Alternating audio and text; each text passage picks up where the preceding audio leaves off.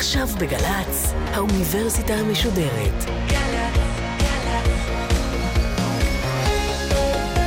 שקורה עכשיו.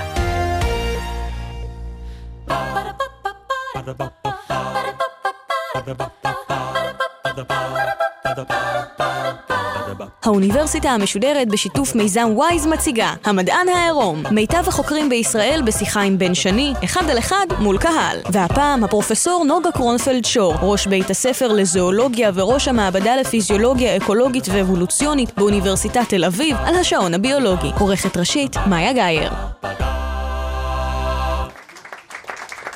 ערב טוב לכם, האורחת שלנו הערב הפרופסור נוגה קורנפלד שור חוקרת תחום שהכותרת שלו הרבה פחות מוכרת ממה שהוא מייצג. אז נתחיל בכמה דוגמאות.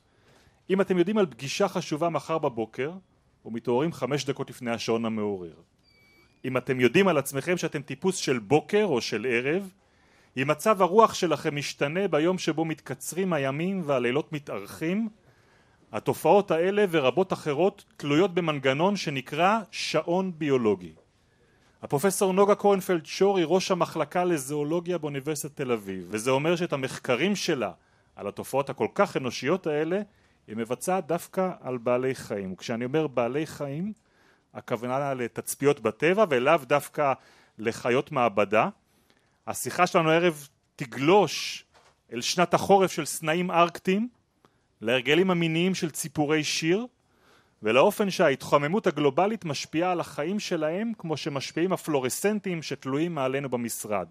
אנחנו במדען העירום של האוניברסיטה המשודרת בגלי צה"ל זו סדרת הרצאות שאנחנו מקליטים עם חוקרים מובילים בישראל בברים ברחבי הארץ והערב אנחנו בתל אביב במקום שנקרא דיזי פרישדון תודה רבה למארחים שלנו כאן גם הבר וגם עמותת וויז השותפה שלנו במדען העירוב אז בואי בוא נדבר על, על, על המושג הבסיסי ביותר. המושג הבסיסי ש, שאנחנו צריכים לדבר עליו בעניין של שעון ביולוגי הוא יממה. נכון. מה זה איך את מגדירה יממה? יממה היא uh, משך הזמן שעובר uh, בזמן סיבוב uh, כדור הארץ סביב צירו מזריחה ועד זריחה 24 שעות. זה תמיד יהיה 24 שעות? תמיד, מאז שאנחנו uh, מכירים את ההיסטוריה של כדור הארץ, מאז ומעולם המחזור היה 24 שעות בדיוק, uh, חלקו אור וחלקו חושך. אוקיי, okay, אבל מתי נכנס ה...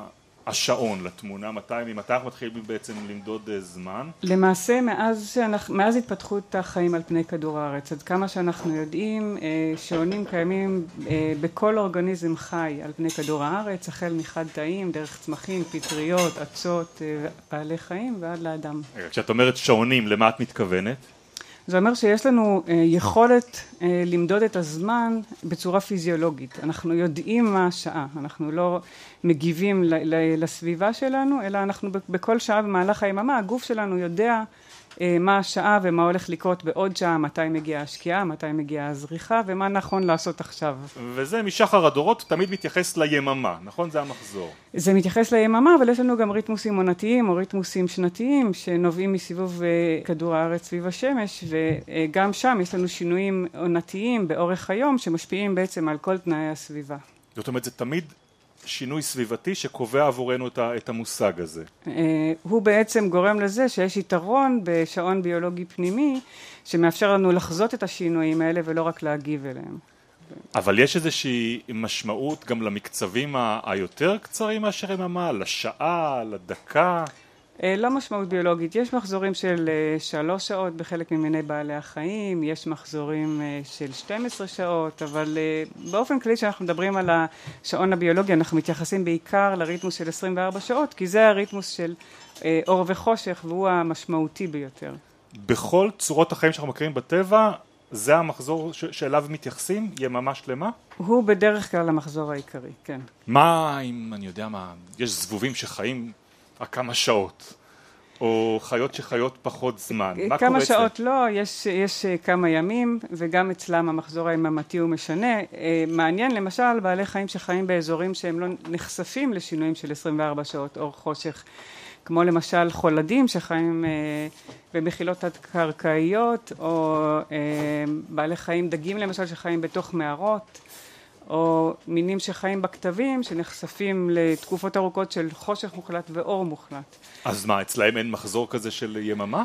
אז מסתבר שגם אצלהם יש מחזור של יממה שהוא פחות מתייחס ישירות לאור וחושך אלא להשלכות יותר רחבות של אור וחושך למשל בתוך מערות זה יכול להשפיע על נוטריאנטים שנכנסים במחזור של 24 שעות או טורפים שמגיעים במחזור של 24 שעות אז בסופו של דבר עוד לא נמצא מין שלא מראה מחזור של 24 שעות אבל איך את מבינה שהחיה הזאת חיה לפי מחזוריות של 24 שעות? יש כמה דרכים. קודם כל, אפשר לחלק את השאלה הזאת לשתי שאלות. אחת זה קודם כל אם הם מראים ריתמיות של 24 שעות, והשאלה השנייה היא אם הריתמיות של 24 שעות נובעת משעון פנימי, שזה שתי שאלות שונות, כי ברגע שאנחנו נכנסים לאור וחושך אנחנו יכולים להיות פעילים פשוט כי אור וברגע שיכבו לנו את האור אנחנו נפסיק להיות פעילים.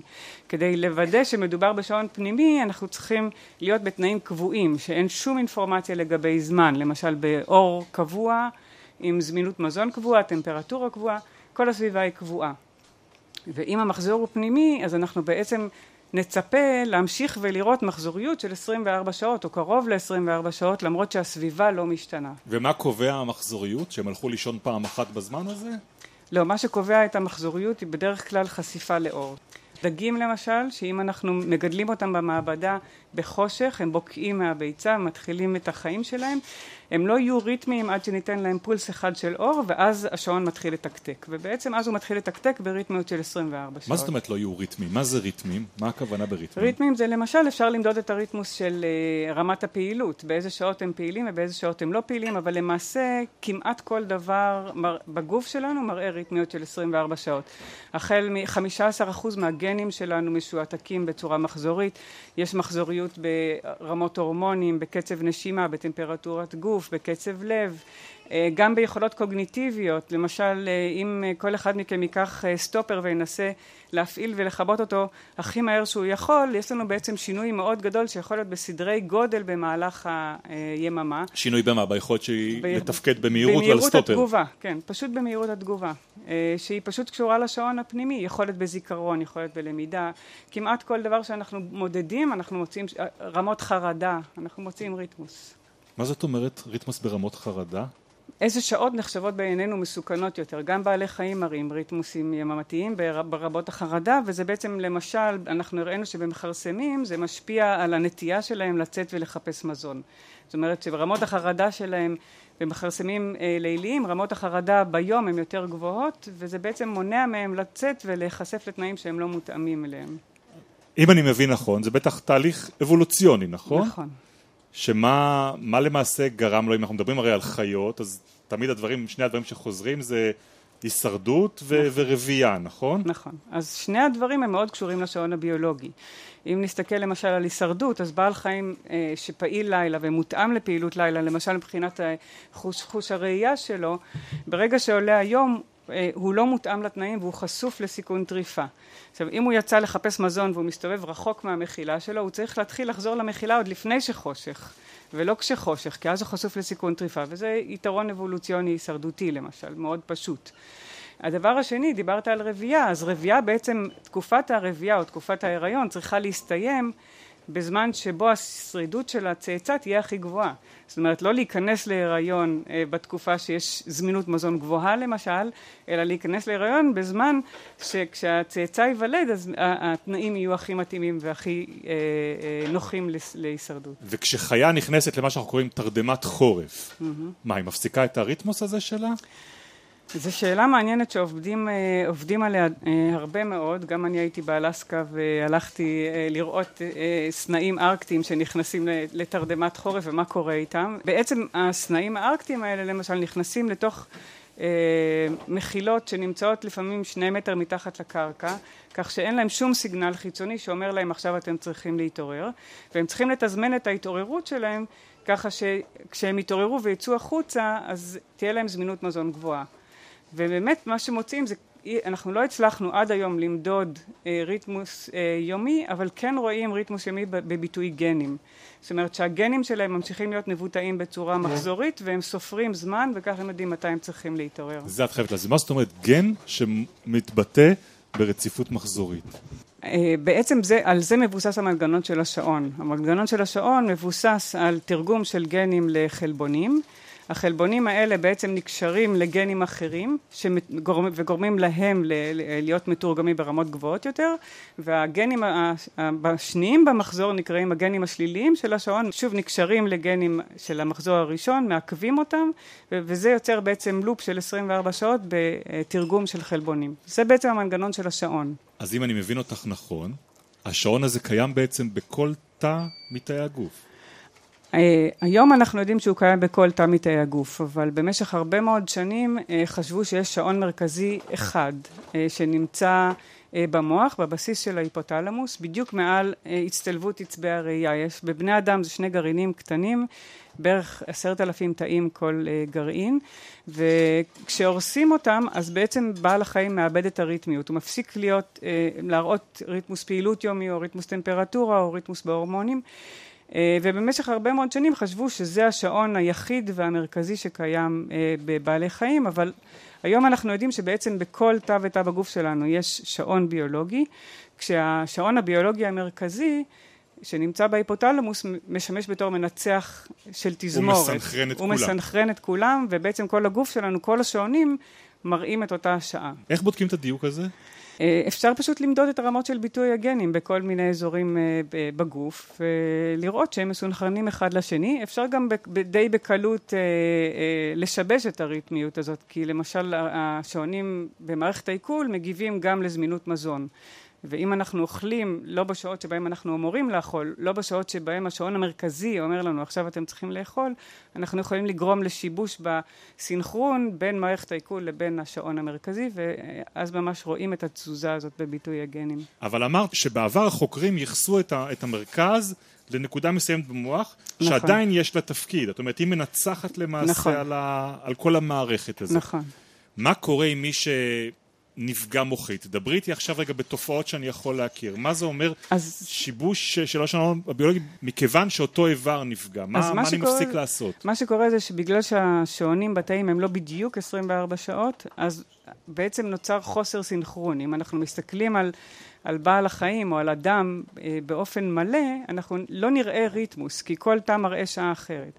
ואז למשל יכול להיווצר מצב של... אה, ערנות ושינה אה, מאוד מקוטעים, לא יהיה, לא יהיה יום ולא יהיה לילה. אה, הפרשה של אנזימי עיכול למשל, בשעות שאנחנו לא אמורים לאכול, בלילה. למרות ששינה זה, זה דבר שאני צריך אותו ברצף מסוים. נכון, וזה באמת יכול לגרום לבעיות מאוד משמעותיות, לבעיות פסיכיאטריות, לחוסר שינה, לחוסר יכולת לתפקד. יש עוד דוגמאות של פגיעה בשעון. יש, השעון הזה, אמרתי קודם שהוא לא בדיוק 24 שעות.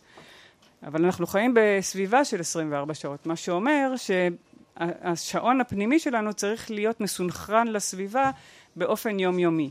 זאת הוא גמיש? הוא יכול להתארך ולהתקצר? הוא גמיש, הוא מתקן את עצמו.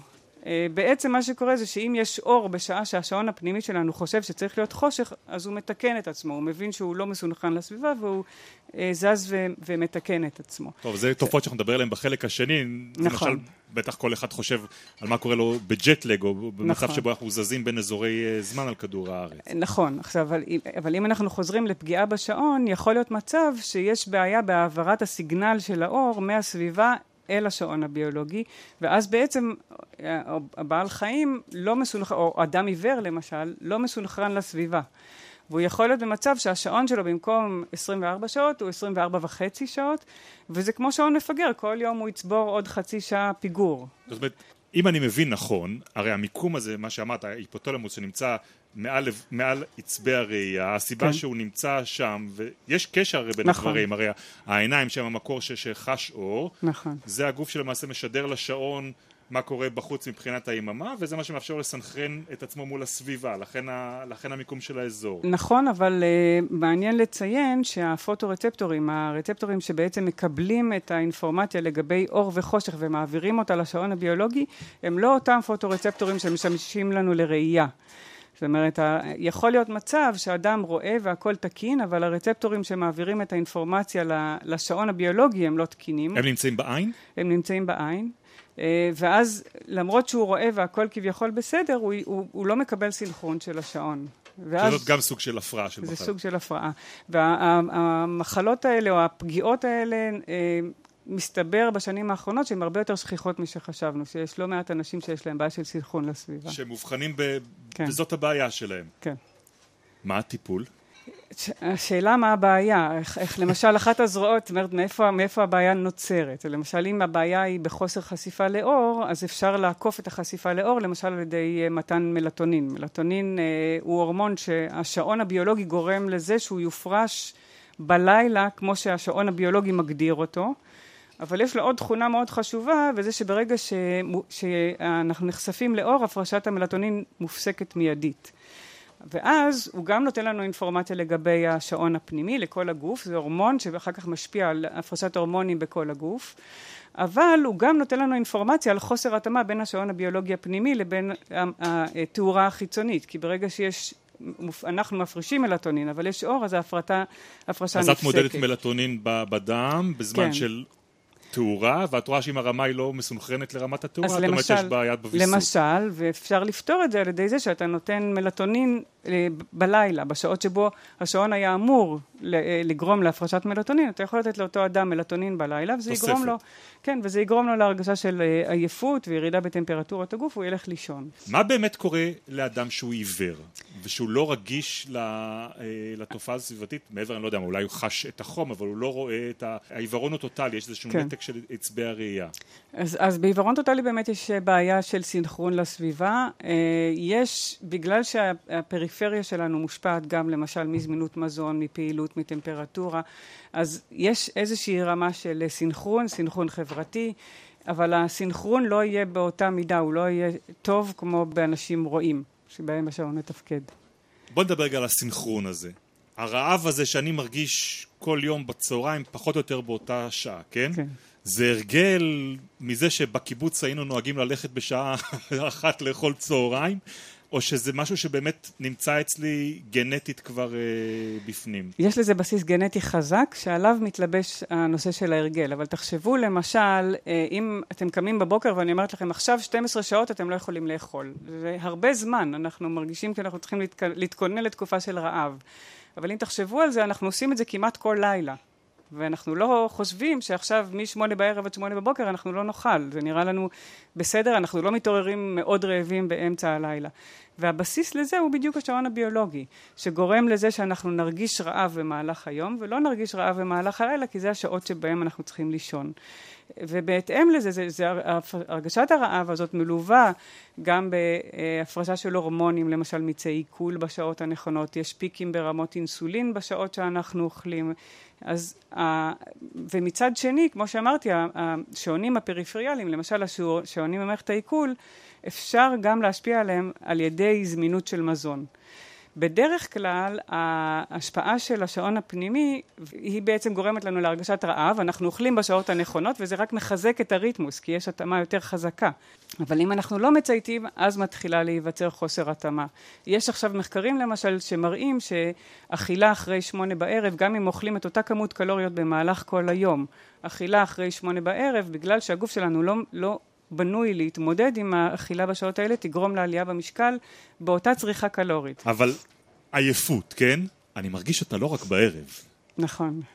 כי עייפות, אה, בעצם יש לנו פה שני מנגנונים ששולטים בעייפות. יש הצטברות של העייפות, ובעצם מצב שברגע שאנחנו לא עייפים, אנחנו מתחילים לצבור חוסר שינה, והשעון הביולוגי. אה, ואם יש לך את אותו מחסור בשינה, אותו מחסור בשעות שינה, יהיה לך הרבה יותר קל להירדם בלילה מאשר להירדם ביום. זאת אומרת, אבל הרבה פעמים אה, אנשים שרגילים לקום מוקדם בבוקר, גם אם הם לא ישנו כל הלילה והגיע הבוקר, עשר בבוקר, הם כבר לא יכולים ללכת לישון, הם ילכו לישון בלילה שאחרי.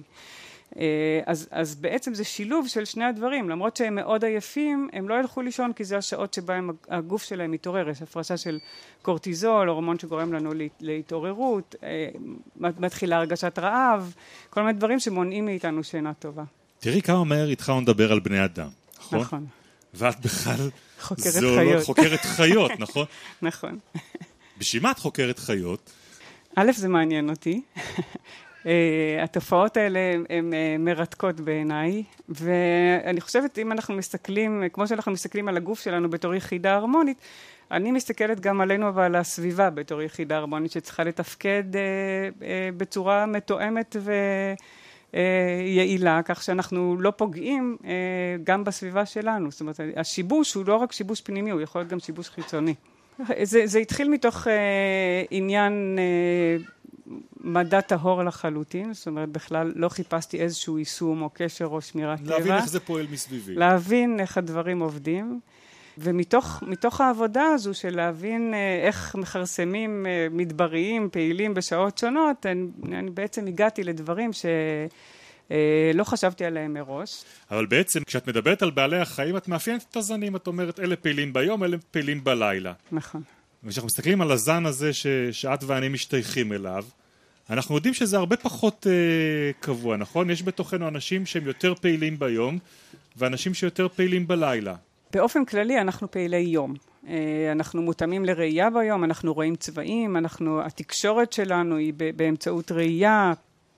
בעלי חיים אה, שפעילי לילה למשל השתמשו בריח, לא כל כך בצבע, כי לא רואים, חושך. אבל אני מניח שהרבה אנשים שיושבים פה, מאזינים לך עכשיו, יגידו, אני יודע שאני יותר טוב בלילה, או יותר טוב בבוקר.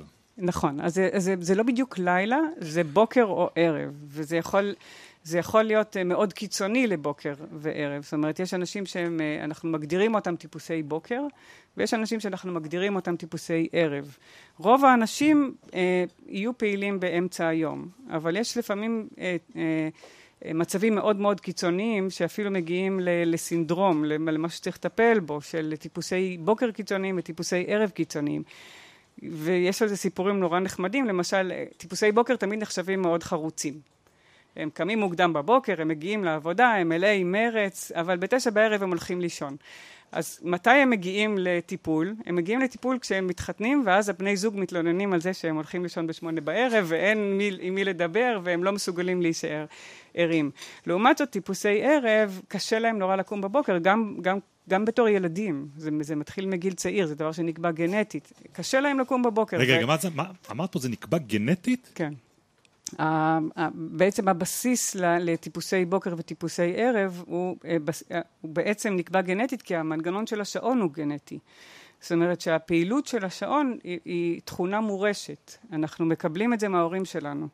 אה, ואז למשל יש ילדה אחת שהיא טיפוס ערב מאוד מאוד מובהק וילד שהוא טיפוס בוקר מאוד מאוד מובהק. ואני אומרת לילדה בערב, תלכי לישון יותר מוקדם, אז מחר יהיה לך יותר קל אה, לקום. אבל זה לא נכון, זה לא באמת ככה. זה לא טיפוס, ככה? לא ככה. היא טיפוס ערב. והשעון שלה הוא כזה, ויש מדינות שכבר התחילו להכיר בזה, למשל בהולנד, אה, אחרי שהתפרסמו אה, הרבה מאמרים על זה שהילדים האלה, שאנחנו מכריחים אותם לקום בשבע בבוקר ובשמונה בבוקר כבר להיות בבית ספר, הם למעשה במצב של שינה, לוקח להם דגימת דם, הם עדיין רמות מלטונין גבוהות, קשה להם להתרכז, הזמן תגובה שלהם הוא איטי, ופשוט החליטו להתחיל את אה, בית הספר שעה וחצי מאוחר יותר, כדי לכלול חלק מהילדים שקשה להם לקום בבוקר. מאוד הולנדי זה נשמע. כן, כן. נראה לי. אני, מאמצים את זה בקלות. כן, אני מכיר כמה ילדים שיאמצו את זה. אבל כשאת אומרת גנטי, את בעצם מבטל מה, כל שליטה שלי על, על הדבר הבסיסי הזה שלי אם אני טיפוס אה, ערב או טיפוס לא בוקר? לג, לא לגמרי, בגלל שבעולם uh, טבעי אולי uh, זה היה חזק יותר, אבל היום בעצם אנחנו קובעים uh, מתי אנחנו נחשפים לאור. אז למשל מישהו שהוא טיפוס uh, ערב, אם הוא ידאג להיחשף לאור מוקדם בבוקר, אז הוא uh, יסיט את השעון שלו לכיוון בוקר. הבעיה שלמשל טיפוסי ערב אוהבים לישון בדרך כלל עם תריסים סגורים, כי הם לא רוצים לקום מוקדם, הם עייפים, ואז הם לא נחשפים לאור בבוקר, וזה גורם לעוד הסטה של השעון לשעות יותר מאוחרות.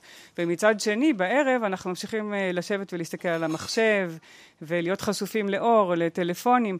האור הכחול שיש לנו במסכים של המחשבים, במסכים של הטלפונים, אה, הוא אור שמשפיע מאוד מאוד חזק על השעון הביולוגי, ואז אנחנו גורמים לעוד הסטה של השעון לכיוון ערב, ואנחנו בעצם יכולים להגיע כמעט למצב של ג'טלג עם הסביבה החיצונית.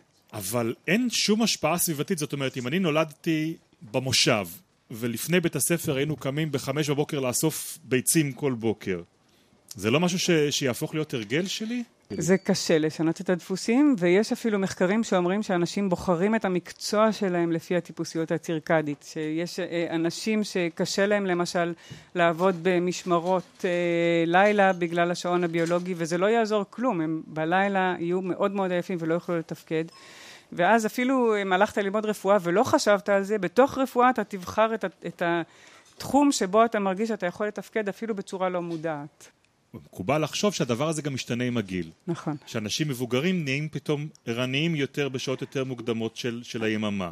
זה נכון, זה מתחיל בעצם, ב, אנחנו מתחילים את החיים בשעון קצר יחסית למה ש, למהלך החיים. השעון הולך ומתארך אה, בגיל ההתבגרות, בגיל ההתבגרות הוא מגיע, הוא, הוא ארוך מאוד, ואחר כך מגיל 22-3 הוא מתחיל להתקצר עוד פעם, וההתקצרות הזאת של השעון גורמת לזה שאנשים מבוגרים יקומו מוקדם בבוקר, ומצד שני בבני נוער השעון שלהם ארוך מאוד, ואז יש את ההסתה לכיוון הלילה. פרופסור אה, נוגה כהנפלד שור, אני רוצה שבשלב הזה גם אה, נפנה לקהל שלנו שנמצא כאן בבר שנקרא דיזי פרישדון בתל אביב ונשמע אם יש שאלות שרוצים אנשים להפנות אלייך מכאן. היי, אני דור, סטודנט למדעי המחשב. אם אני בודק, אה, לא יודע, עכברים או, או ארנבים בתנאים שהם כל הזמן אור, טמפרטורה גבוהה, אוכל קבוע, האם יש איזושהי סטייה? כאילו, יצא לכם לבדוק דברים כאלה ו... ויש סטייה ברמות הפולסים, בשעון הביולוגי? מה שקורה זה שהשעון הביולוגי הפנימי בא לידי ביטוי והמשך שלו הוא לא בדיוק 24 שעות. אה, הוא משתנה בין אנשים, הוא משתנה בין פרטים, הוא משתנה בין מינים.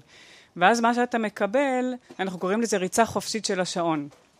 שהיא לא בדיוק 24 שעות. זאת אומרת שאם אתה שם uh, את הריתמוס הפעילות של אותו אדם, והמחקרים הראשונים שעשו את זה לקחו אה, סטודנטים מתנדבים והכניסו אותם למערות כדי לבודד אותם אה, מהסביבה והם בעצם תיעדו את הפעילות שלהם. מה שאנחנו רואים זה שהם מאבדים את הקשר לאט לאט בין, אה, בין הסביבה החיצונית לבין הסביבה הפנימית שלהם. הם ממשיכים להיות ריתמים, אבל יש סטייה, זה לא בדיוק 24 שעות. בטיפוסי בוקר זה בדרך כלל קצר מ-24 שעות, ובטיפוסי ערב זה ארוך מ-24 שעות. עוד שאלות בשלב הזה? סיוון? Uh, רציתי לשאול בהקשר של תינוקות ופעוטות, אני יודעת שלפעמים מנסים לחנך אותם או להרגיל אותם למעגלים מסוימים, לסדר יום מסוים, מחזוריות מסוימת, יש לזה ערך?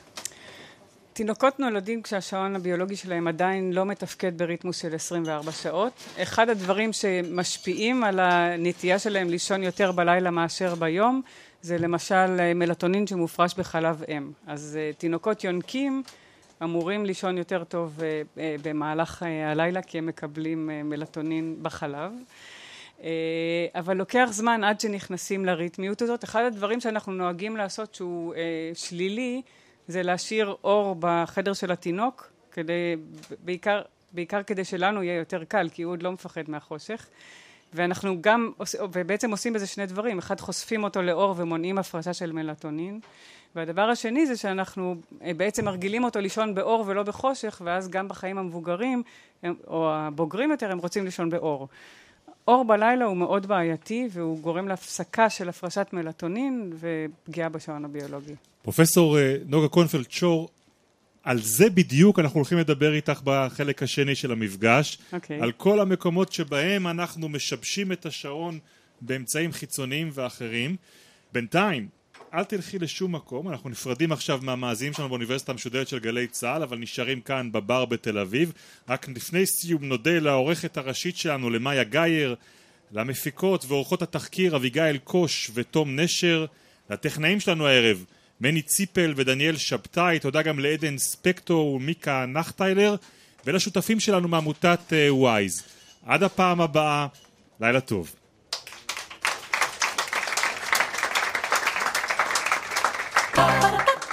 Ba-da-ba-ba-ba. Ba-da-ba-ba-ba. Ba-da-ba-ba-ba. Ba-da-ba-ba-ba. האוניברסיטה המשודרת, המדען העירום. בן שני שוחח עם הפרופסור נוגה קרונפלד שור, ראש בית הספר לזואולוגיה וראש המעבדה לפיזיולוגיה אקולוגית ואבולוציונית באוניברסיטת תל אביב, על השעון הביולוגי. עורכת ראשית, מאיה גאייר. עורכות ומפיקות, אביגיל קוש ותום נשר. מנהלת תוכן, מאיה להט קרמן. עורך דיגיטלי, עירד עצמון שמייר. האוניברסיטה המשודרת, בכל זמן שתרצו, באתר וביישומון של גל"צ וגם בדף הפייסבוק של האוניברסיטה המשודרת.